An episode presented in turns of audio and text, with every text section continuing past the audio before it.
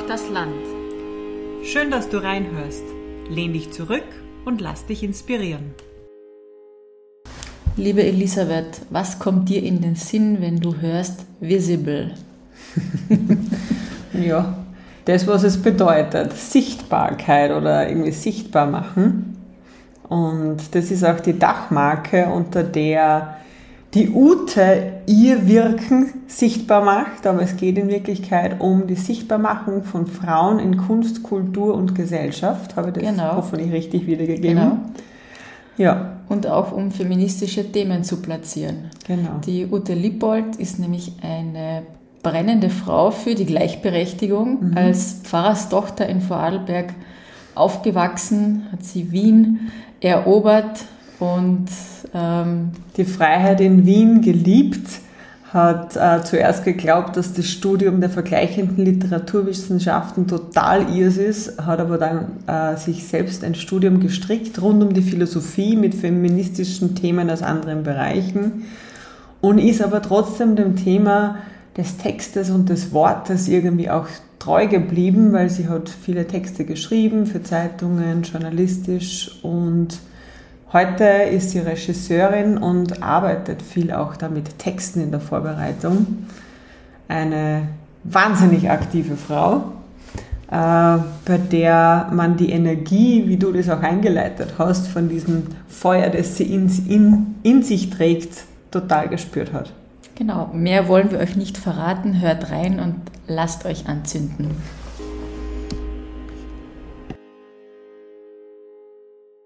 Wir sind heute in Klagenfurt. Draußen regnet es. Es ist ein bisschen kalt, aber wir sind in einem äh, warmen, hitzigen Haus und zwar bei Ute Liebold. Ähm, wir beginnen unseren Podcast immer den Frauen zu sagen, warum wir sie so mutig finden. Und ich finde dich sehr mutig, weil du brennst Du brennst für Gleichberechtigung, du machst Frauen sichtbar mit unterschiedlichen Projekten, du motivierst und spornst ganz viele an und das finde ich ganz, ganz wichtig und ganz toll und deswegen sind wir heute hier und wir freuen uns auf ein Gespräch mit dir. Danke für die Vorschusslorbeeren, liebe Raffaella. liebe Ute, wir starten den Podcast auch mit Eisbrecherfragen und wenn du hitzig bist, dann wird es da gleich schmelzen, nehme ich an. Aber du darfst dir deine Frage ziehen, bitte. Welche Sache fällt dir an anderen Menschen als erstes auf? Welche Sache? Also ihr meint da optisch, eine, oder das ist ganz frei aussuchen. Dein erster Eindruck oder worauf du achtest. Aber du kannst es interpretieren, wie du möchtest. Ja, also mir ist der Blickkontakt sehr wichtig. Mhm. Schaut, der Mensch in, schaut der Mensch dir in die Augen kann er dir, kann er es auch standhalten? Also was passiert, wenn du im Dialog bist und in den Dialog trittst? Das finde ich eigentlich für mich ganz wichtig. Super. Hm? Ich habe ein bisschen recherchiert, nicht viel, aber ich habe entdeckt, dass du keine Kärntnerin bist, sondern aus, äh, ganz aus dem Westen kommst. Mhm. Genau, wir bitten unsere Frauen immer irgendwo am Anfang, wo immer der Anfang ist, zu starten, mhm. mit ihrer Lebensgeschichte zu beginnen und wir fragen dann nach. Ihr stoppt mich einfach. Ich, ja. rede, ich rede gerne und wenn wir so weit vorne anfangen, dann habe ich natürlich schon viel zu erzählen, weil ich schon ein paar Jährchen angesammelt habe in meinem Leben. Ich bin in Bregenz geboren und in Dornbirn aufgewachsen. Vorarlberg ist äh, das konservativste, also neben Tirol wahrscheinlich Bundesland Österreichs. Ich habe eine harte Schule durchgemacht, was die Geschlechtergerechtigkeit betrifft. Ähm, und das hat wahrscheinlich auch dazu geführt, unter anderem, dass ich die bin, die ich jetzt bin, diese Feministin. Äh, ich bin sehr behütet aufgewachsen. Mein Vater war evangelischer Pfarrer und ich komme aus einem bildungsnahen Kontext, aus einem bürgerlichen Kontext. Ähm, und es war immer selbstverständlich, dass ich alles machen kann, also jede, außer Sport. Also meine Eltern waren sehr unsportlich und haben eigentlich bei jeder Ambition, ich hätte wahnsinnig gerne Leichtathletik, also mich weiter da entwickelt. Und die Eltern haben eher gedacht, also das wird wieder vergehen. Die haben es eher peinlich gefunden, da sportlich äh, mich zu ermuntern. Das war für sie keine Option. Gut, aber sonst, also musizieren oder Schulbildung oder alles war auch klar. Also sie studiert und Ähm, insofern war das alles sehr geebnet, bis ich dann in die Schule kam, also heraus aus diesem geschützten Kontext, diesem kirchlichen, in der Gemeinde und so weiter. Ähm, und da habe ich dann gemerkt, es läuft doch nicht ganz so optimal für mich. Also da waren dann die Burschen, die vorlauten Burschen, teilweise die gewalttätigen Burschen, die die Mädchen abgefangen haben auf dem Schulweg und da, in Vorarlberg heißt es verschlagen, also verschlagen haben die Mädchen. Mhm. Da habe ich dann äh, einmal das erste Mal dann wirklich Wut verspürt und habe mich auch äh, aufmunitioniert sozusagen, habe überlegt, wie kann ich, die sind natürlich in der Überzahl, also wie kann ich denen Herrin werden, habe mich dann auch auf die Piste gewagt, etwas später. Sie war zuerst sehr brav und sehr schüchtern und bin draufgekommen, das bringt nichts, also so geht es nicht weiter und habe mich dann auch mit Burschen geprügelt. Also habe das begonnen und war sehr, also habe wirklich gute Kräfte und Tricks auch entwickelt und war sehr äh, erfolgreich. Wie alt warst du da? Ja, Volksschulalter, also vielleicht neun, neun Jahre, zehn okay. Jahre. Und es war, ich habe dann auch, also wir haben auf der Straße dann, es war so privilegiert, wir konnten da noch Ballspiele machen, also wir haben viel Völkerball gespielt die Burschen waren sehr ungehobelt und ich habe mich das immer, das hat mich unglaublich, die haben also uns geärgert, die waren unfair im Spiel, also nicht alle natürlich, aber es gab, es gab auch natürlich die Gentlemen und die Noblen im, im Umkreis und die Beschützer, aber diese eine Spezies, also die hat mich schon immer aufgebracht und die wollte mich nicht damit abfinden und habe wirklich die direkte Konfrontation gesucht und so ist es dann in meinem Schulalltag eigentlich weitergegangen. Also da gab es schon Freundschaften. Ja, ich habe eine Schwester, die ist zwei Jahre jünger. Mhm. Also da habe ich eher so die Beschützerinnenrolle dann gehabt und habe sie verteidigt. Aber ich bin immer auf die höchsten Bäume geklettert. Ich war immer, also es war immer wichtig für mich auch, da nirgends hintanzustehen und zu sagen, ich kann das nicht oder ich traue mich nicht. Also es war keine Option, sondern ich war überall da vorne dabei. Woher dann, kommt das? Kannst du das auf die Eltern irgendwie zurückführen oder? Kann ich schwer sagen. Also meine Mutter ist eher also sehr, eine sehr liebe, aber sehr eigentlich eher, also schon selbstständige Frau. Also sie war, sie ist mit 16 aus der Steiermark ähm, nach Vorarlberg auf Arbeitssuche, da war sie allein. Das hat sie also wirklich angepackt. Die hat ganz früh den Führerschein gemacht, die war sehr, sehr selbstständig. Aber eben, wie gesagt, keine Bäume, kein Klettern, keine Prügeleien, also sowas war keine Option. Aber sie war sehr selbstständig. Mhm. Und natürlich auch mein Vater, die waren eher entsetzt, die haben es aber nicht so wirklich mitgekriegt, was ich da so treibe. Das wollte ich gerade fragen, genau, wie nein, Eltern reagieren. Natürlich nicht, nein. Also das war ja auch eine andere Form von Kindheit als heute. Mhm. Also wir waren mehr oder weniger frei. Also dieses Pfarramt, das ist ein, steht auf einem damals ein, in der Rosenstraße in Dornbirn ein parkähnliches Gelände. Also die ganzen Kinder aus der Nachbarschaft waren immer bei uns und wir waren auch unterwegs, also auf dem Zanzenberg und sonst wo. Die Eltern wussten das natürlich alles nicht und sollten es auch nicht wissen. Und am Abend musste man halt daheim sein zum Abendessen, aber das war es dann. Also wir waren sehr frei und drum. Und auch dann in der Schule, also ich bin dann in ein äh, sehr elitäres Gymnasium gegangen in Dornbirn. Da war noch so richtig der alte Staff an Lehrkörper mit Zucht und Ordnung und ähm, da habe ich mich schon auch aufgelehnt. Also diese Lehrer, die von oben herab dann der Meinung waren, sie dürfen Schüler und Schülerinnen abkanzeln und, und, und, und von oben herab behandeln. Also das hat mir immer schon gepiesackt und irgendwie ein Aufbegehren evoziert und ich war immer sehr schlagfertig und habe denen schon auch zurückgegeben und ähm, habe dann die Schule gewechselt ähm, und dort war das dann, also teilweise, da war ich dann schon in der Oberstufe, also da gab es dann schon Kämpfe. Also da gab es einen Mathematiklehrer, der das nicht eingesehen hat, dass ich mit den Schuhen in die Schule hinein die betrete.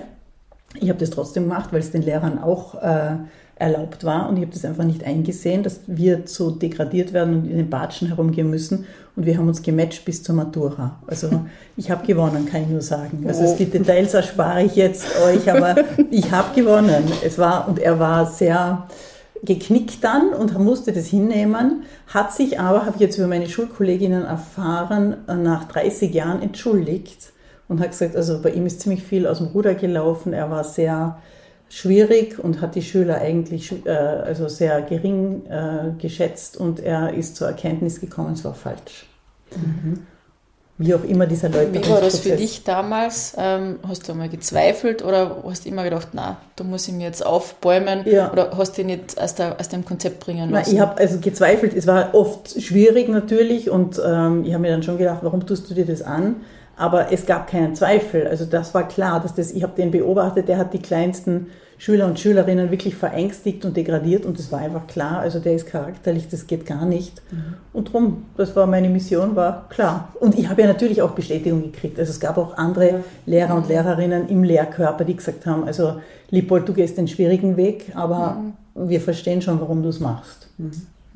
Was mich auch noch interessiert, du hast gesagt, du bist in eine elitäre Schule gegangen. Ja. ja? Ähm, wie beurteilst du das, wenn man, also wenn man in so einer Schule ist? Ich habe die Erfahrung nicht, ja. Äh, was kriegt man da mit? Was ist anders wie in einer nicht elitären Schule? Vielleicht kannst du da noch ein bisschen was naja, das, dieses ganze Konzept, also das war natürlich das große Latinum, dieser ganze Zugang zu Bildung. Das war dann, wir hatten eine Musiklehrerin, die Frau Bernauer, die war, also die, die kam aus einem Kloster, die hat dann, also das war auch, äh, also ähm, wie soll man sagen, also sehr, sehr von der Selbsteinschätzung sehr elitär. Also die haben dann, die hat dann zum Beispiel Arbeiterkinder wirklich niedergemacht, also und denen auch das mitgeteilt, also dass die aus einem sozusagen aus einer sozialen Schicht kommen, die eigentlich in der Schule nichts verloren haben und hat sie ständig auflaufen lassen, also solche Dinge. Und wie ist es dir dann da dabei schlimm. gegangen? Also es war schlimm. Ich war bevorzugt, weil mein Vater war natürlich, ja. also war auch Teil des Lehrkörpers, aber ich habe mich also da weder solidarisiert, ich habe mich eher, also es war mir eher unangenehm, dass mhm. ich da so quasi die guten Karten habe und habe mich also eher ruhig verhalten und habe versucht, da nicht mitzumachen. Also mhm. das war, also war schwierig für mich, sehr schwierig. Mhm. Gut, bei der Matura hat sich sozusagen dann der Kreis geschlossen, du hast gewonnen, hast gesagt? Genau, da habe ich gewonnen, den Mathematiklehrer habe ich ausgetrickst, ganz einfach. Also okay. er wollte mir so quasi Mathe, in Mathematik war ich wirklich eine Niete. Mhm. Äh, es hat mich einfach nicht interessiert, es war einfach nicht mein Ding und ich habe mich eigentlich auch geweigert, also mich da weiß Gott wie auf die Materie einzulassen, weil er selber nämlich nicht sehr sattelfest war. Also der hat uns immer Schularbeiten gegeben und konnte dann die Aufgaben teilweise selber nicht lösen. Und für mich war das Zeitverschwendung. Also ich wollte lesen, ich wollte mit anderen, mit Philosophie mich beschäftigen, aber nicht mit Mathematik. Mhm. Und habe dann eben gepokert und habe die Matura geschafft. Und ähm, er hat sich unglaublich geärgert. Also er hätte äh, gerne gesehen, dass er das verhindert. Und das ist ihm nicht gelungen. Also ich habe auch Mitstreiter natürlich gehabt im Lehrkörper, die mich informiert haben und so weiter und so fort. Also, also es war ein schöner, schöner Abschluss sozusagen. Und dann war die Schule vorbei und es war gut so. Also ich war froh, dass ich dann die Mathematik überwunden habe und die ganzen Dinge, die damit Und wohin ging es danach für dich? Ich bin dann nach Wien, also ich habe den weitesten Weg gewählt. Die meisten äh, sind nach Innsbruck aus Vorarlberg, um zu studieren. Ich wollte das wirklich hinter mir lassen. Also es waren auch die ganze gesellschaftliche Situation in Vorarlberg, diese konservative, äh, diese Rollenzuschreibungen auch an Frauen, also heiraten und dieses Sperrer, Sperrer, Husa und äh, die ganze, also diese ganze Ideologie, auch diese dieser monokausale Zugang zur, zur Welt. Also da gibt es eine Zeitung, eine Meinung, eine Idee. Also es ist auch ähm, im Prinzip, es gibt ja keine Universität in, in, in Vorarlberg, einfach schwierig. Also alles ausgerichtet aufs Handwerk, das ist natürlich toll und das hat auch überall, also so über äh, regional dieses Image, die tolle Architektur und so, das stimmt schon, aber es kommen wesentliche Elemente, äh, kommen da zu kurz fand ich. Und ich habe mir gedacht, ich muss noch unbedingt nach Wien und muss mir das anschauen. Und war voller Tatendrang und wollte vergleichende Literaturwissenschaft studieren. Das habe ich dort aus einem kleinen Studienführer. Mhm. Und habe mir gedacht, das ist es. Also ich habe gelesen, das war meine größte Leidenschaft und bin dann in Wien angekommen habe mir das angeschaut und das war das stinklangweiligste Studium, das man sich vorstellen konnte. Ich war so enttäuscht, also wir mussten dauernd, mussten dauernd in der, in der, in der UB bibliografieren und also es war alles ganz, ganz anders, als ich dachte. Und dann habe ich halt angefangen, so mal quer durchzuschnuppern. Mein Wissensdrang war einfach riesig und ich habe dann also Publizistik studiert, Soziologie, ähm, damals noch äh, Ethnologie hieß das damals und eben dann Germanistik und habe das dann und habe mir überall die Rosinen sozusagen, also interessensmäßig herausgepickt. Okay, also nicht fertig gemacht, alle vier Studien. Ich habe nein, ich habe die dann in einer Fächerkombination. Also mein Hauptstudium mhm. war dann die Philosophie, das mhm. wusste ich, das wird's. Und dann habe ich das in, einer, in einem feministischen, äh, also eingeordnet in ein feministisches Studium Mhm. Und es wurde auch so akzeptiert, also eine Fächerkombination. Mhm. Und die habe ich dann auch absolviert. Mhm. Das heißt, du hast quasi so ein selbstgestricktes Studium. Genau, ein selbstgestricktes feministisches Studium, also mit Schwerpunkt schon ja. auf feministischer Philosophie, aber auch in den anderen Disziplinen habe ich mir das so herausgesucht. Wie lange hast du das Gefühl oder weißt du noch, warst du sozusagen auf der Suche, bis du gewusst hast, das ist es jetzt, was ich studieren will? Ja, das waren vielleicht zwei Semester okay. oder drei, so. Also ich habe mir selber natürlich auch, meine Eltern haben mich da auch freilassen, haben gesagt, schau nur, mach. Mhm. Aber ich habe mir selber so einen Leistungsdruck gemacht. Also es war immer der Horror. Also ich muss nicht jetzt, weiß Gott, wie strebsam sein, aber ein bisschen die Angst ja schon gehabt, dass ich mich da verliere. Mhm. Also was ja passieren kann. Also mhm. wenn man sich wirklich zu sehr dann so in die Breite aus, ausdehnt, kann es passieren. Und das wollte ich nicht. Wie war dein Studentenleben? Warst du eine eine, die viel auf Studentenpartys war, eine, die ganz brav irgendwie gelernt hat. sie, sie, nickt übrigens. ich war auf vielen Partys natürlich, also aus Vorarlberg kommend, äh, habe ich natürlich dieses Leben genossen und mhm. war wirklich also viel, viel unterwegs. Das war natürlich eine schöne Zeit. Das muss man ja auch machen. Also es war mir auch klar, dass mein Vater hat auch in Wien studiert ähm, und der hat also das immer sehr wie soll man sagen, hervorgehoben, wie wunderbar seine Zeit war. Also die Erwartungshaltung war auch hoch natürlich. Mhm. Und es war so. Also es war natürlich toll, da auch jetzt Gleichaltrige aus allen anderen Bundesländern oder international kennenzulernen und so. Also ja. Wie war da der Schritt für dich eben von, von Dornbirn, ist ja doch eher ländlich, dann in die Großstadt nach Wien? Großartig. Also, und das war immer, wenn ich mit dem Zug raus bin und Salzburg hinter mir lassen habe, habe ich gemerkt, also wenn die Bergkulisse verschwunden ist, dann ist so wie eine Last abgefallen. Mhm. Also das war, ich habe so die große Freiheit verspürt und ich weiß noch, wie das erste Mal dann in Wien am Bahnhof, also am Westbahnhof damals ausgestiegen bin, ich mich so unglaublich frei gefühlt. Ich mir gedacht, du kannst alles machen. Jetzt kannst du alles machen. Also mhm. das war großartig und ich habe das teilweise jetzt noch, wenn ich nach Wien komme. Aber damals, also das war nicht toppbar und ich bin ja natürlich dann immer zu Weihnachten, in den Sommerferien, dann zu meinen Eltern, aber es war immer gleich. Also kaum habe ich das so in meinem Rücken lassen, diese Berglandschaft war ich ganz frei und war alles möglich. Hast du während des Studiums arbeiten müssen, auch um dir das zu finanzieren? Oder nein, nein, also das haben meine Eltern finanziert. Die haben aber Wert drauf gelegt, meine Mutter, dass ich im Sommer arbeite. Mhm. Und das habe ich auch gemacht. Also immer. Ich war, also schon als Schülerin haben sie mich äh, ins, ins Krankenhaus vermittelt. Da gab es den Job des Stockmädchens gibt es, glaube ich, nur in Vorarlberg. Mhm. Das ist unter, also das ist, kommt nach der Putzfrau in der Hierarchie. Das Krankenhaus ist ja ein sehr hierarchischer Betrieb. Mhm. Und das ist auch ersichtlich an der Arbeitskleidung. Das habe ich zum Beispiel auch sehr degradierend gefunden. Du kriegst so einen braun-beigen Kittel, also beiger, unförmiger Kittel mit braunem Kragen. Und den musst du dann tragen. Und die Putzfrauen waren dann noch einmal haben ihre eigene Farbe gehabt, weiß jetzt nicht mehr, was, was, was die angehabt haben. Und dann kamen eben dann die Pfleger und die Krankenschwestern und dann die Ärzte. Und du warst aber dann natürlich stigmatisiert, das war sichtbar für alle. Mhm. Und dann war es zum Beispiel so, dass du im Lift gefahren bist und dann sind die jungen formulierenden Ärzte gekommen in, ihren weißen, äh, in, in ihrer weißen Bekleidung und die haben, du warst natürlich dann so wie freiwillig. Also die haben mhm. gedacht, die können mit dir machen, was sie wollen, also blöd anreden. Mhm. Äh, also bei mir haben sie dann schon gemerkt, es geht so nicht. Das Arbeitskleidung hat nichts mit der Haltung zu tun. Und, aber es waren wichtige und gute Erfahrungen. Also eben auch, wie funktionieren Hierarchien, wo stehen dort auch die Männer, also die Überzahl der mhm. männlichen Ärzte, wo stehen die Krankenschwestern, wie äh, wird da gebastelt sozusagen an diesem Sozialgefüge, also wer dient sich an wer ist selbstständig, wer ist loyal, wer ist wertschätzend und auch von der Patientenseite. Also ich war dann, ähm, ich glaube, das erste Mal, da war ich 16 und da war ich, da war es noch das alte Krankenhaus, das war die Chirurgie und da gab es auch ein Zimmer, das war die Urologie. Und da sind die alten Herren drinnen gesessen und wenn du dann als junges Mädchen, als 16-Jährige rein bist, kann man sich vorstellen, also was das für Kommentare waren, es war unglaublich.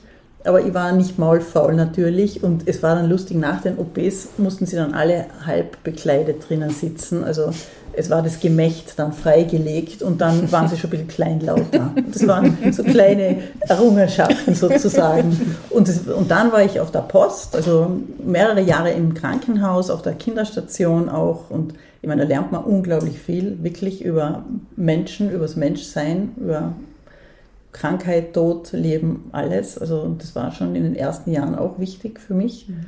Dann auf der Post auch eine schöne Institution, also in der es auch lustig war dann.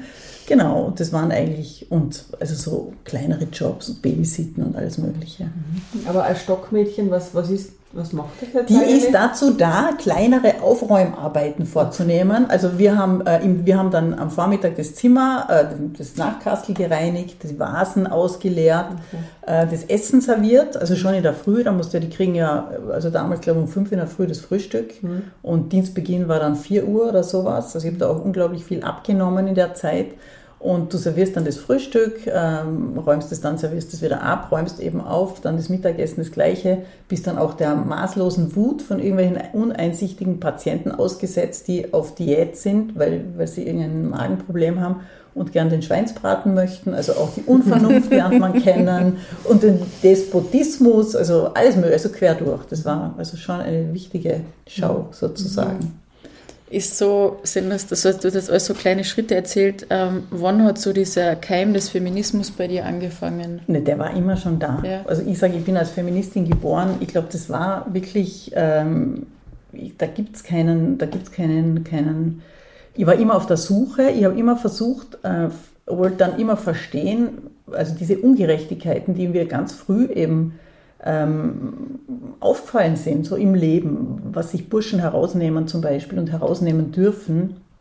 Ähm, ich weiß noch, wir haben einen gehabt, der war bei uns in einer Kindergruppe und der war einfach ein ganz schwieriger Bursche und die Eltern waren halt auch Teil der Gemeinde, der hat sich aufgeführt und äh, also das war immer so mit, der ist immer also unglaublich, äh, wie soll man sagen, mit Samthandschuhen angefasst worden und es war so ungeheuerlich und das war ganz klar, also würden wir das als Mädchen uns herausnehmen, würde es ganz andere Konsequenzen geben. Und das waren immer, ich wollte mir immer erklären, warum ist das möglich? Was ist da eigentlich los? Und dann mit 16 bin ich auf die Simone de Beauvoir gestoßen, zufällig in der Dornbirner Verlagsanstalt, kleine winzige Buchhandlung.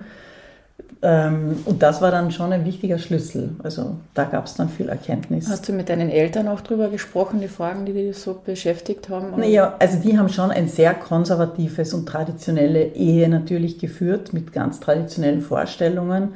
Und wir haben also eher Konflikte gehabt. Also ich habe eher meiner Mutter vorgeworfen, warum sie sowas, also warum sie so eine Ehe führen will. Mhm.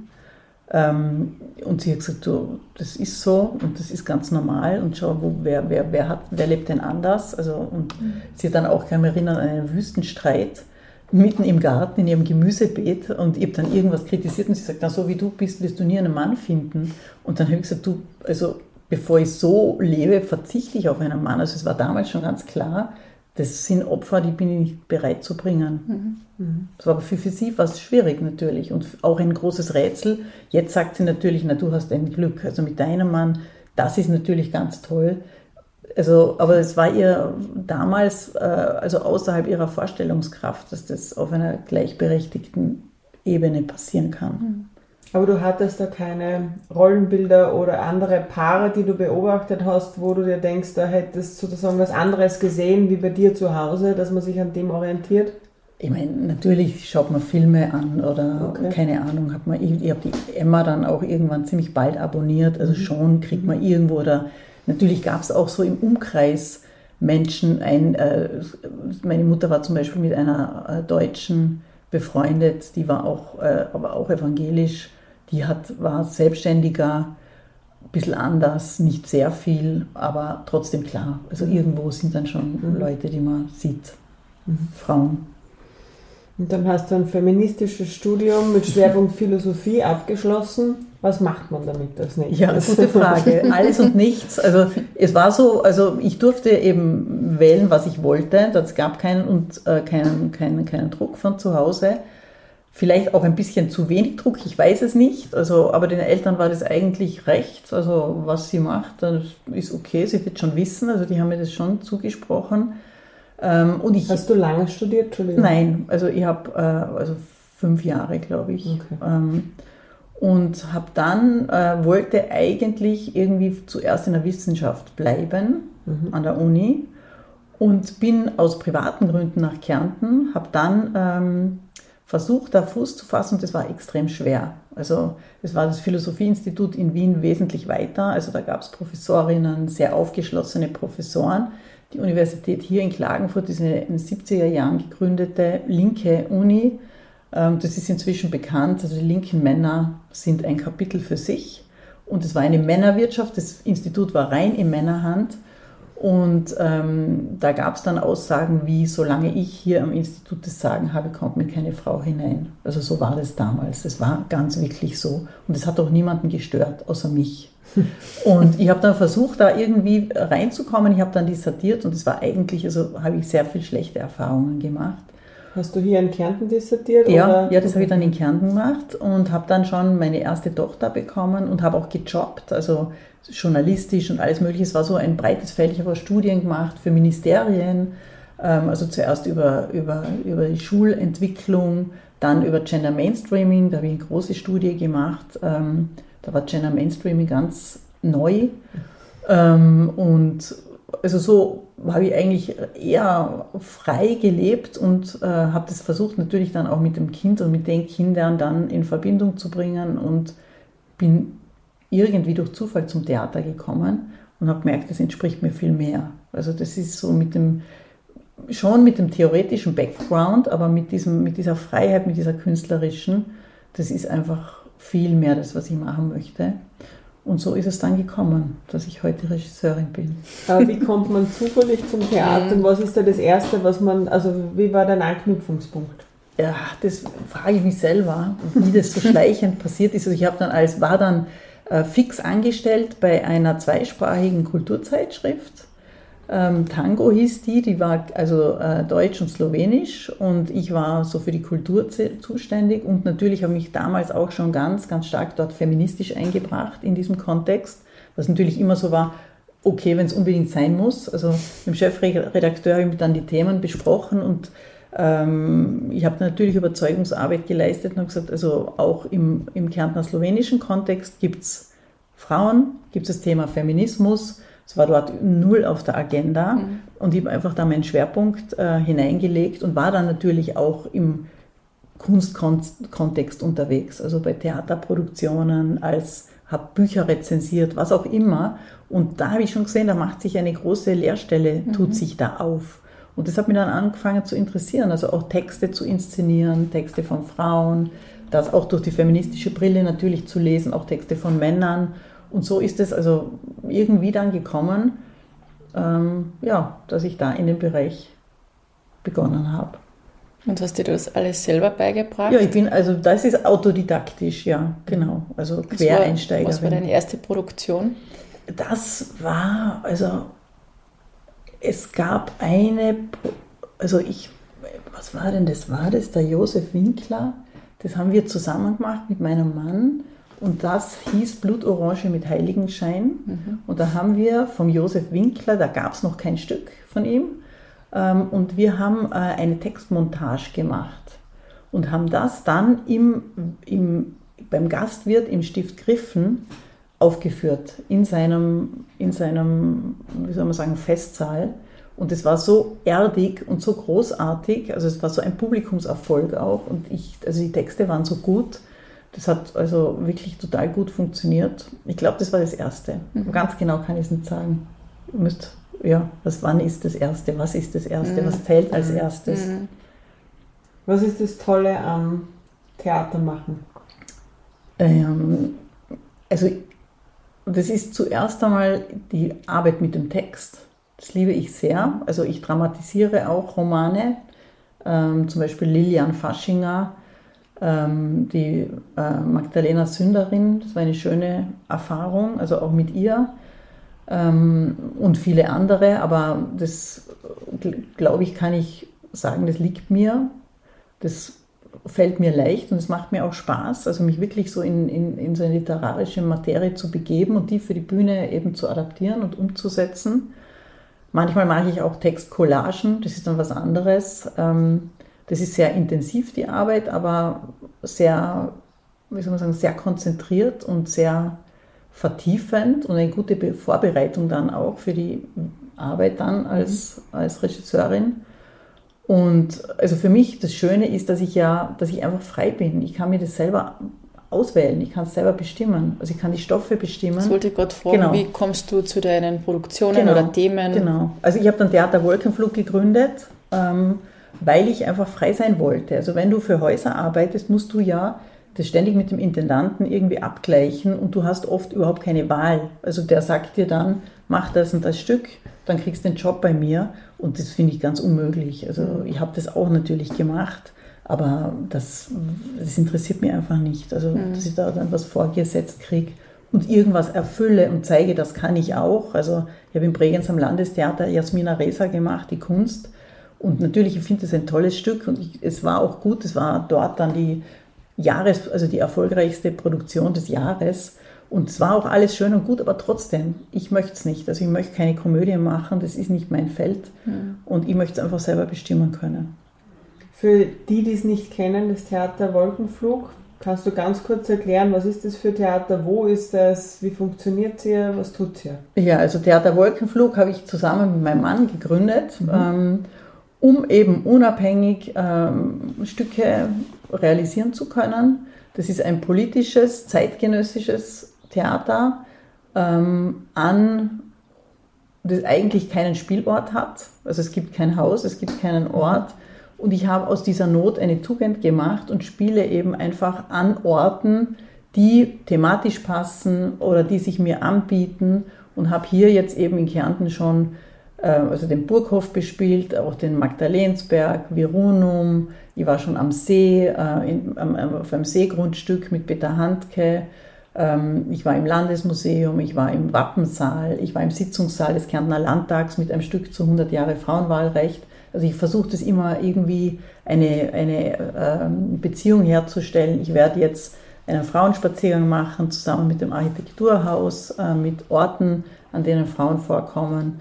Und das finde ich sehr reizvoll. Also ich finde, der Raum spielt einfach eine große Rolle oder der Ort. Und da sind auch viele äh, Verbindungen, die dann zusammenlaufen und die auch was ähm, ermöglichen, wenn es gelingt. Also manchmal sind die Orte auch echt schwierig und ich denke mir, was tust du eigentlich? Also jedes Mal neu die Akustik, jedes Mal neu das Licht, jedes Mal neu dann oft Outdoor, die Wettersituation. Also das ist ja einfach so mühsam.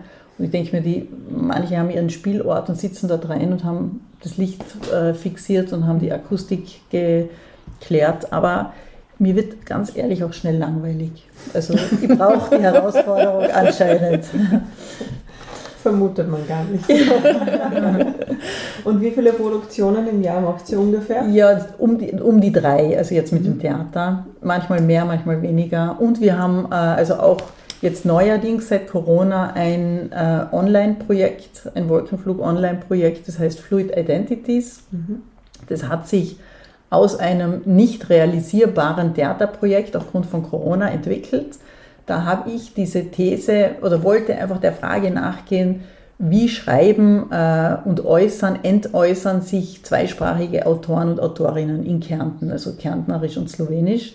Und habe ganz junge, äh, habe dann mit Dominik Sriens äh, zusammengearbeitet und er hat äh, das kuratiert und hat wirklich hervorragende, sehr junge Autoren und Autorinnen ähm, gebeten, einen Text für dieses Projekt zu schreiben.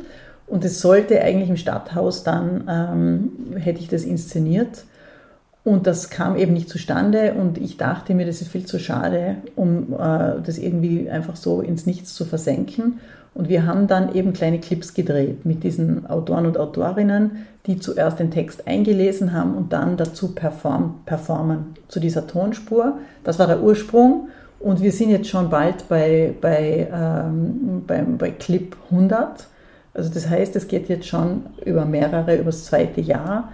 Und so wie es ausschaut, geht es noch weiter. Also es hat sich jetzt immer weiterentwickelt, einmal dann mit Schwerpunkt Frauen. Jetzt sind wir gerade beim Schwerpunkt äh, zweisprachige Kinder und Jugendliche. Ähm, dann im Herbst wird es äh, einen Schwerpunkt geben, Zeitzeuginnen. Genau, und das läuft auch noch parallel dazu.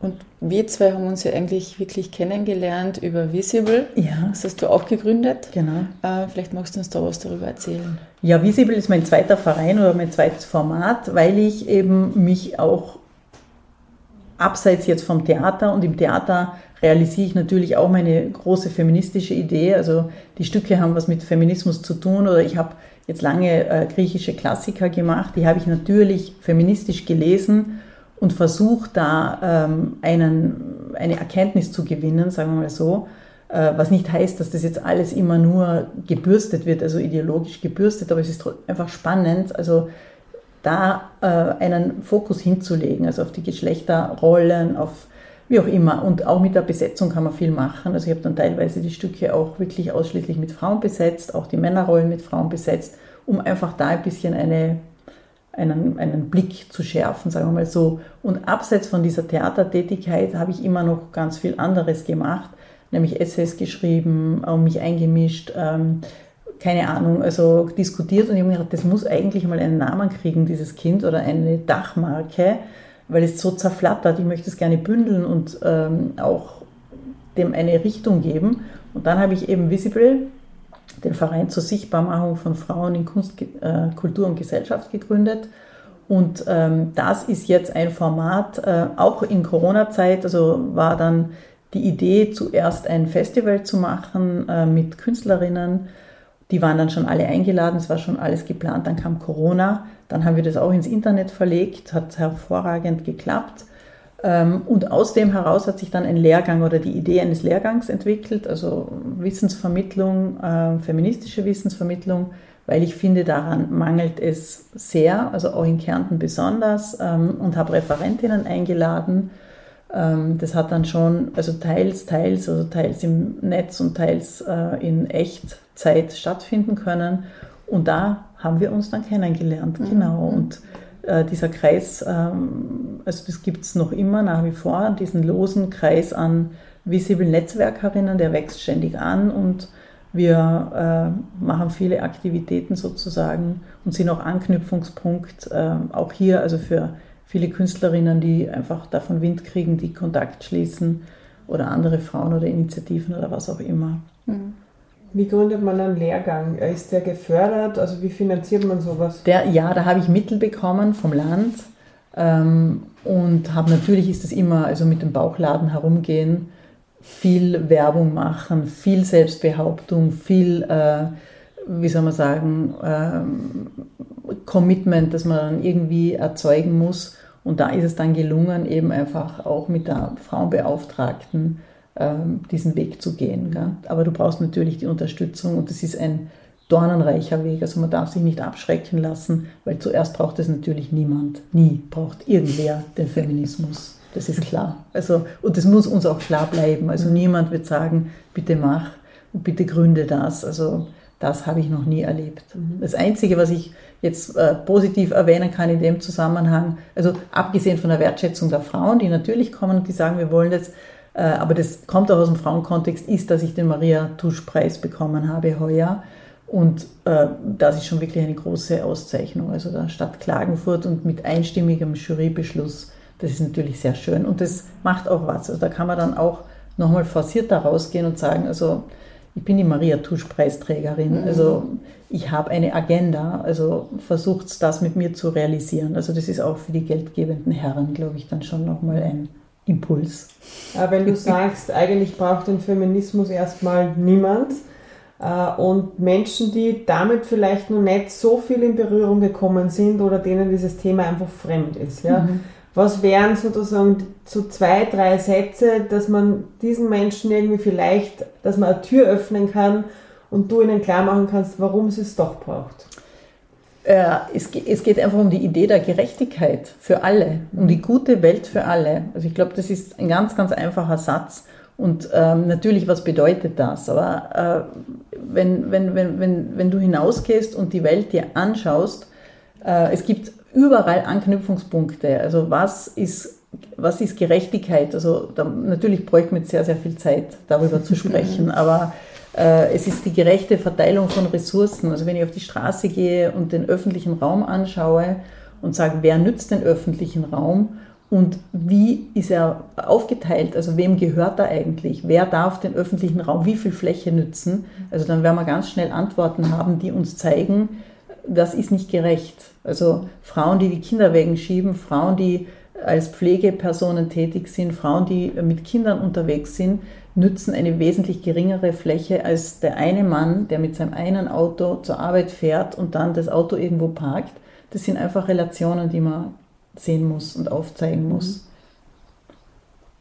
Ich spare mir jetzt, also ich, sonst, ich, ich könnte natürlich weiterreden und viel, viel, viel ausführen, aber dann kommen wir vom Hundertsten ins Tausendste. Ja. Du arbeitest ja auch mit Kindern und Jugendlichen ähm, und hast uns eben auch erzählt, dass du ja eben auch dort Bewusstseinsbildung machen kannst. Was kannst du jetzt bei den Jungen speziell beobachten? Oder was kommt da zurück, wenn du sie mit Feminismus konfrontierst? Ja, also Feminismus ist natürlich ein, ähm, schon ein, ein Wort, das eher negative, also zumindest bei den Burschen, sagen wir mal so, negative, äh, äh, wie soll man sagen, Assoziationen evoziert. Bei den Mädchen nicht. Also die Mädchen ist ja doch, Feminismus ist ja auch cool. Und die Mädchen, also beobachte ich, sind sehr offen und hören sich das einmal an. Und die Burschen fühlen sich sehr schnell gefährdet mhm. oder in Frage gestellt, was natürlich auch verständlich ist. Also ich verstehe das, wenn, wenn Burschen, die ja da noch nicht so wirkliche Player sind in dem Ganzen und auch noch nach ihren Role Models suchen und dann schon immer damit konfrontiert werden, dass die Welt ungerecht ist und die Männer sozusagen ähm, die Täter sind, das ist nicht angenehm mhm. und das lässt auch wenig zu. Also ich bin schon eine Verfechterin ähm, auch der Burschenarbeit. Also ich glaube, die sollen, sollten wir so früh wie möglich reinholen und aufklären und im Gespräch, am Gespräch teilhaben lassen. Äh, es gibt andere Stimmen, also Frauenbeauftragte, die sagen, wir müssen zuerst mit den Mädchen arbeiten. Natürlich geht es auch immer um die Ressourcen, wer mhm. hat welche Ressourcen. Das ist klar. Also es gibt natürlich auch Männerarbeit, es muss, müssen da auch Ressourcen reinfließen. Mhm. Ähm, also ein schwieriges Feld, sehr schwierig, aber ich sehe also schon von Mädchenseite einen großen Bedarf, also über, ihre, über ihren Alltag auch zu sprechen, über Diskriminierungen, derer sie gewahr werden, über, also die haben viele Themen und die sind froh und viele sind auch sehr selbstbewusst schon und engagieren sich auch in dem Bereich. Mhm. Hast du Role Models oder Vorbilder? Ich für mich, ja, ja natürlich die große Johanna Donald ist das größte, beste Role Model, das man mhm. haben kann die Simone de Beauvoir natürlich. Ich habe auch eine großartige Philosophieprofessorin gehabt, die Ingwild Birkan. Also das reicht schon. Also die sind, die sind wirklich, die sind äh, ex obligo, als wie Johanna Donal, wie die äh, wirklich Politik gemacht hat und unerschrocken ihren Weg gegangen ist. Das ist einfach großartig. Mehr davon würde ich mir wünschen. Und wenn man schaut heute, also scheint äh, auch die eigene Partei das vergessen zu haben, was da an Potenzial da war und auch an Realisierung. Ich war, ja, ich war selbst überrascht, ich habe den Film auch gesehen, das hat bei mir ganz viel also verändert in meinem Denken auch. Mhm. Und ich habe nie was gehört über sie vorher. Das ja. war für mich eigentlich total schockierend, ja. dass man auch nichts gelernt hat über sie irgendwo oder dass sie nirgends auftaucht, außer in dem Film dann, der dann auf einmal genau, da war. Genau, ich meine, es gibt viele, viele, viele Errungenschaften, die aufgrund mhm. ihrer politischen Tätigkeit jetzt in unserem Leben selbstverständlich sind mhm. natürlich. Mhm aber trotzdem, also es wird ihr kein großes Andenken geschenkt und ich habe im Zuge von meinem Visible Festival auch mit ihrer Enkeltochter zu tun gehabt, die auch Johanna Donal heißt, mhm. in Wien lebt und ganz in einem anderen Bereich tätig ist, aber die ich dann auch eingeladen habe zu einem ähm, kleinen äh, Referat und die sehr, sehr freudig eben sofort zugesagt hat, weil sie gesagt hat, dann geht es wenigstens weiter. Mhm. Also die trägt das Erbe natürlich und die ist hoch erfreut, weil sie sagt, also die Oma war so wichtig für sie und sie weiß und sieht, was die gemacht hat und sie mhm. sieht natürlich auch heute die gesellschaftspolitische Entwicklung, die eher in eine andere Richtung geht. Mhm. mhm. Jetzt hast du vorhin fast so nebenbei irgendwie gesagt, dann hast du ein Kind gekriegt und noch ein Kind gekriegt. ja, ja, vielleicht also, können wir da ja, noch ganz kurz ja. hinschauen. Wie viele Kinder hast ich du? Ich habe insgesamt drei und ich habe einen Dackel, also eine Dackeldame, die auch noch sowas wie ein Kind ist. Also ich bin mit Hunden aufgewachsen und das war für mich immer klar. Also ich werde immer, immer einen Hund haben. Das mit den Kindern war nicht so klar. Also ich habe in, in meiner Jugend extrem viel Baby gesittet und ich habe Kinder immer mögen, oder für mich war, aber ich war nie diese Frau oder diese, dieser Mensch, der so verklärt in den Kinderwagen so hinein äh, äh, äh, äh säuselt. Das war mir immer, also ich habe mir gedacht, das äh, verstehe ich auch nicht. Also ich habe das nicht, dieses Gefühl, dass man unbedingt mit Kindern haben muss. Und eigentlich habe ich entschlossen, früh keine Kinder zu haben zu wollen. Ich habe einen anderen Plan gehabt. Ich wollte Karriere machen und ohne Kinder. Kinder waren für mich Menschen und da gibt es sympathische und unsympathische, aber das ist nicht zwingend, dass man mit denen zusammen ist. Also, aber ich habe ganz gut, also ich habe ganz äh, schöne Erlebnisse gehabt und dann habe ich natürlich meinen Mann kennengelernt und der hat mir dann immer gesagt, also er stellt sich das ganz toll vor und er hat den Plan, sehr viele Kinder zu haben. Da habe ich gesagt, also das kannst du schon, aber nicht mit mir. Das war so in unseren Anfängern. Und ähm, das war auch weiter der Plan. Und irgendwann, also da waren wir dann schon etliche Jahre zusammen, habe ich selber irgendwie die Idee gehabt, und es war eher, ganz ehrlich, das wissen auch die Kinder aus Forscher, Drang und Forscherinnendrang. Also wollte ich einfach wissen, wie das ist. Also ganz ehrlich, wie ist es, wenn, ein, wenn du dich verdoppelst, also wenn ein, ein, deine Potentialität sozusagen zur Entfaltung kommt. Ich würde vielleicht mal traurig sein, das nicht kennengelernt zu haben. Du menstruierst jeden Monat, aber das kommt nie also mhm. zum Endpunkt sozusagen.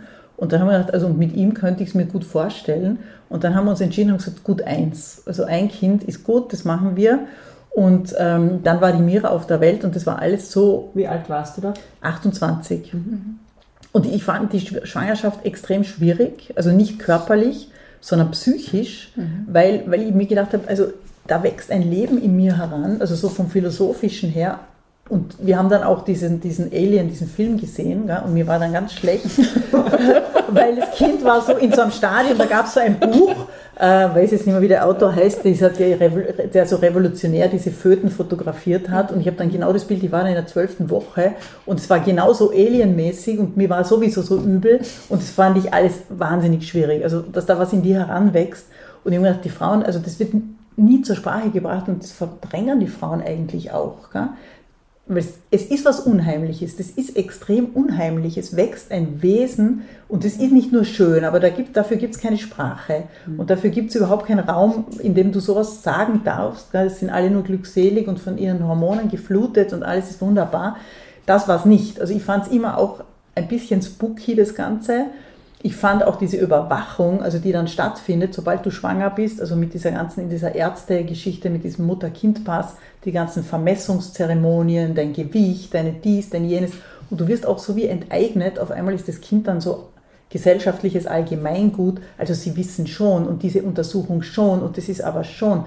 Und ich habe davor als Journalistin eine Geschichte, da wollte ich noch keine Kinder, da bin ich nach Kärnten gekommen und habe die Geschichte Gebären in Kärnten recherchiert für ein Hochglanzmagazin. Mhm aus Interesse und bin auf haarsträubende Dinge gestoßen. Also da sind die Frauen da im Krankenhaus in Abteilen gelegen mit so Plastikvorhängen und haben also wie die Tiere geworfen. Eine hat die andere schreien gehört. Und ich bin dann hineingeführt worden als Journalistin, hast du einen tollen Status mit der Nikon umgehängt. Und der hat mich da, Primar hat mich da reingeführt und ich habe mir das angeschaut und habe gedacht, entsetzlich. Also mhm. einfach, ich habe ihn auch konfrontiert dann damit und er hat gesagt, na, also das ist alles schon auf dem Stand bin dann raus ähm, und alle haben alles gelobt und dann haben äh, beim Ausgang haben mir dann die Hebammen-Schülerinnen nachgerufen und haben gesagt, Frau Lippold, kommen Sie noch einmal um mhm. 18 Uhr, da sind alle weg und dann sagen wir Ihnen die Wahrheit. Und die haben dann ausgepackt und haben gesagt, mhm. also es ist ganz fürchterlich, die Frauen werden ganz schlimm, also alles, was jetzt so mhm. langsam Thema wird. Gut, aus dem habe ich gelernt und habe gedacht, also sowas sicher nicht und habe auch gelernt, es gibt den Fluchtreflex, also wenn Stress ist, dann kannst du dein Kind nicht gebären, weil dann zieht sich alles mhm. zusammen und ich wusste, also für mich trifft es tausendprozentig zu, wenn da irgendein Arzt mhm. zu mir sagt, pressen, pressen, dann der kriegt eine Watsche und das Kind kommt sowieso nicht auf die Welt. Und so habe ich gewusst, ich muss eine Hausgeburt machen. Mhm. Und habe hab dann im Zuge dieser Recherche eine tolle äh, Hebamme kennengelernt, die Susi Dörfler, und habe das dann auch mit ihr gemacht. Also das war ganz wunderbar. Es war eine tolle Geburt auch. Also körperlich war alles ich habe das auch toll, also war wirklich alles wunderschön und dort haben wir dann gedacht, das ist schade, schon gleich nach der Geburt, das war mein letztes Kind. schade, irgendwie schade, weil dann war es war, toll und dann äh, war die Mira da, meine älteste Tochter und dann war natürlich auch die Zeit, da wird alles anders. Also und ich mich dann immer gefragt, warum sagt einem das eigentlich keiner? Also dass du Tag und Nacht jetzt so quasi an das Kind gekettet bist, darüber wird nicht gesprochen für mich war das extrem, also obwohl wir uns mit meinem Mann das aufgeteilt haben, natürlich, soweit es gegangen ist, aber ich habe gestillt, ich wollte auch stillen. Das ist alles nicht so easy. Also mhm. mit abpumpen und dann kannst du gehen und dann ist alles nein. Also einfach nein. Und es gibt eine Bindung zwischen der Mutter, also du hast das Wesen neun Monate in dir getragen und dann ist es, diese Bindung kann man auch nicht leugnen. Das ist auch Nein, das ist nicht einfach, kann man alles machen, kann man nicht. Also mhm. dann kommt diese Phase dieser Mutterschaft mit dem Säugling und es war alles anders. Für mich war zuerst auch klar theoretisch, die kommt in irgendeine tolle Tagesbetreuung und alles geht weiter wie geplant. Natürlich nicht. Also war nicht so. und äh, dann haben wir halt, ja, und dann hat sich halt alles geändert. Dann habe ich halt versucht, eben trotzdem immer versucht, auch weiter zu arbeiten, also freiberuflich eben mit meinen Studien, mit allem, was halt gegangen ist. Dann, äh, und dann war die Mira da und dann haben wir gemerkt, also ich bin ja eben sehr frei aufgewachsen und dann sind wir zwei da beim Essen gesessen, haben das Kind bewundert und ich gedacht, das geht auch überhaupt nicht. Also das geht einfach nicht. Das Kind braucht eine Mitstreiterin oder einen Mitstreiter. Ähm, und dann haben wir eben nochmal die zweite bekommen und das war auch, also für mich war dann die Familienplanung eigentlich abgeschlossen. Und ähm, dann sind viele, viele Jahre vergangen, sprich um acht Jahre oder sowas. Und dann hat die ganze Familie noch einmal ähm, wirklich äh, das Thema aufgebracht, weil in der Montessori-Schule, in die sie gegangen sind, haben alle Mütter noch einmal so wie ein Genusskind gekriegt. Mhm. Und ich mich lange gesträubt, ja, ja, Genusskind. Und gedacht, was ist da los? Ja, ja, die haben das so gesehen. Und ich habe dann gesagt, na, also die sind aus dem Gröbsten heraus und ich mache das sicher nicht. Und da wurde sehr auf mich eingewirkt sozusagen und ich habe mich ganz lange gesträubt.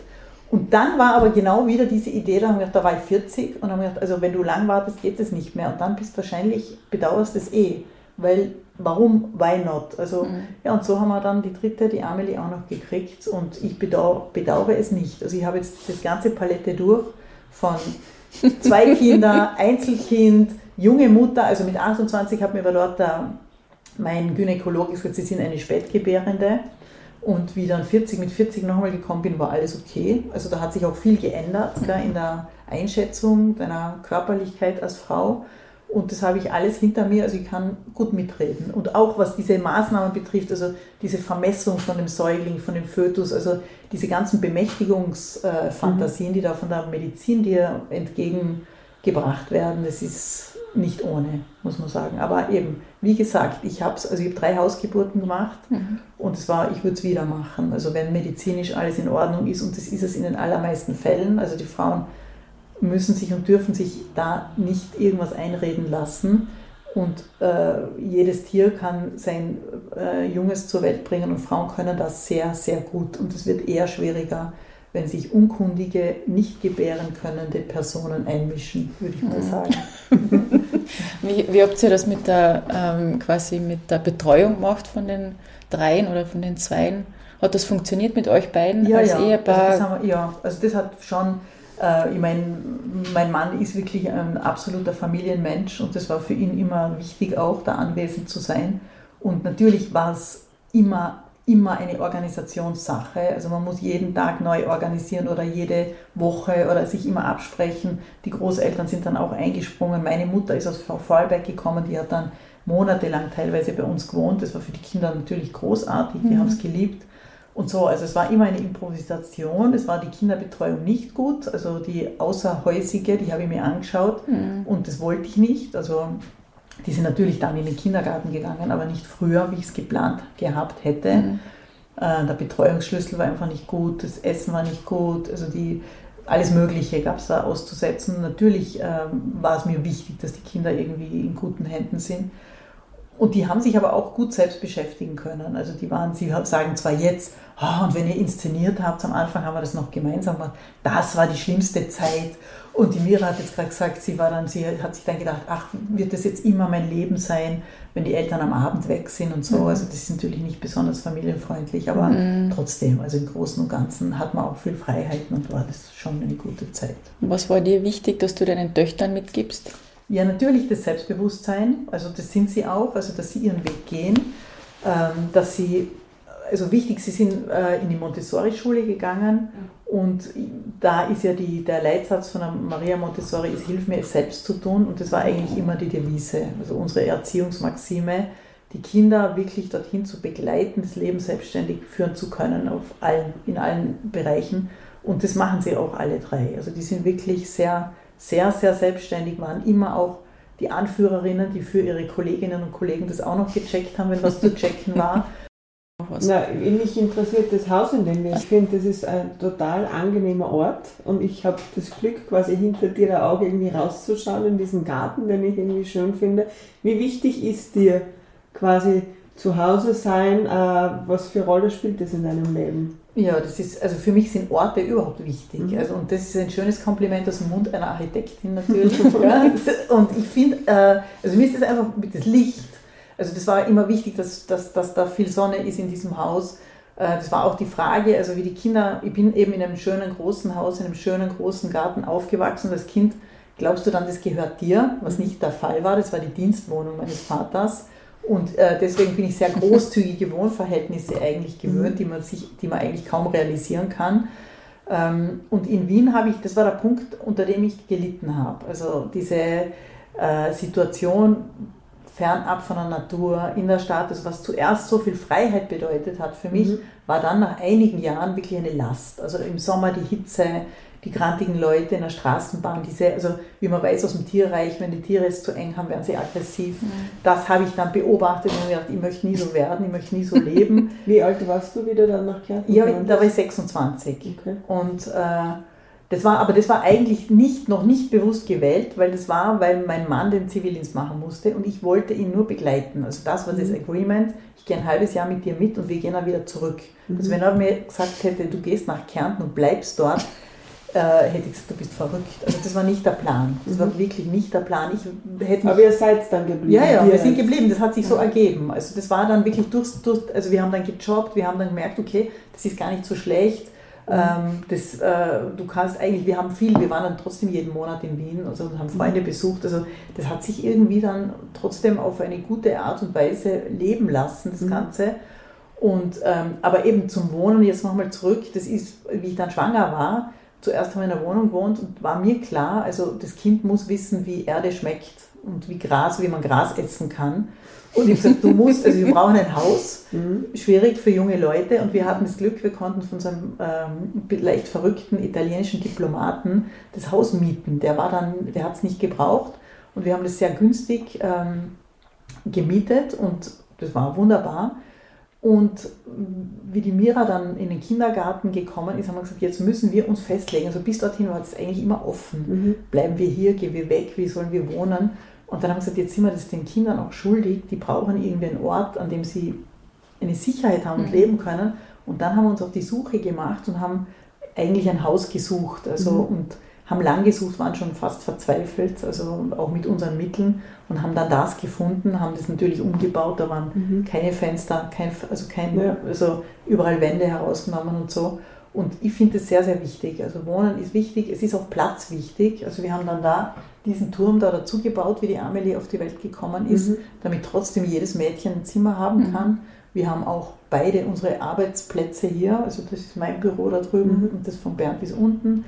Also genügend Raum ist wichtig, also Rückzugsort und aber auch diese Wohlfühl-Area sozusagen, wo man zusammenkommen kann, aber man muss es wählen können. Mhm. Und ich finde auch den Garten, also der ist für mich auch ein ganz, ganz wichtiger Ort, aber nicht dieser highbrowed englische Rasen, sondern genau das Gegenteil, also naturnah. Ja. Ich liebe, wenn ich, also das ist eher beim Arbeiten hinderlich, die Spechte, die dann da im alten Zwetschgenbaum äh, irgendwie äh, hausen und die Meisen, die weiß nicht wer alles und die Eichhörnchen, aber das ist für mich ein großes Glück und das hat ganz viel mit Kärnten zu tun. Also das ist da möglich und der Ort ist echt wichtig. Also im Austausch dann mit der Großstadt. Also wir sind, oder bin nach wie vor regelmäßig in Wien, das ist auch wichtig. Also mhm. beides in der Verbindung ist eigentlich optimal. Mhm.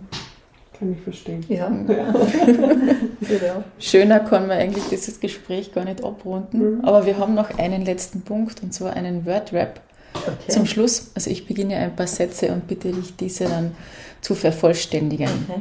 Zum Lachen bringt mich. Mein Hund. Wie heißt er denn überhaupt? Das, ist, das ist die Luzi. Die Luzi, gut. Ähm, welche Frau möchte ich gerne noch treffen? Das müsste jetzt eine lebendige sein. Dazwischen fragen darf ich gar nicht, gell? Sicher, ja. Sicher darfst du alles. Ich würde gern die Johanna Donald treffen. Was würdest du sie fragen? Ich würde sie fragen, woher sie die Kraft genommen hat, so lang so kämpferisch zu sein. Mhm. Dein Lebensmotto lautet? nicht aufgeben. Super. Dankeschön. Danke, Danke. dir, danke fürs tolle Vielen Dank. Gespräch Tolles und deine. Zeit. Vielen Dank, vielen Dank.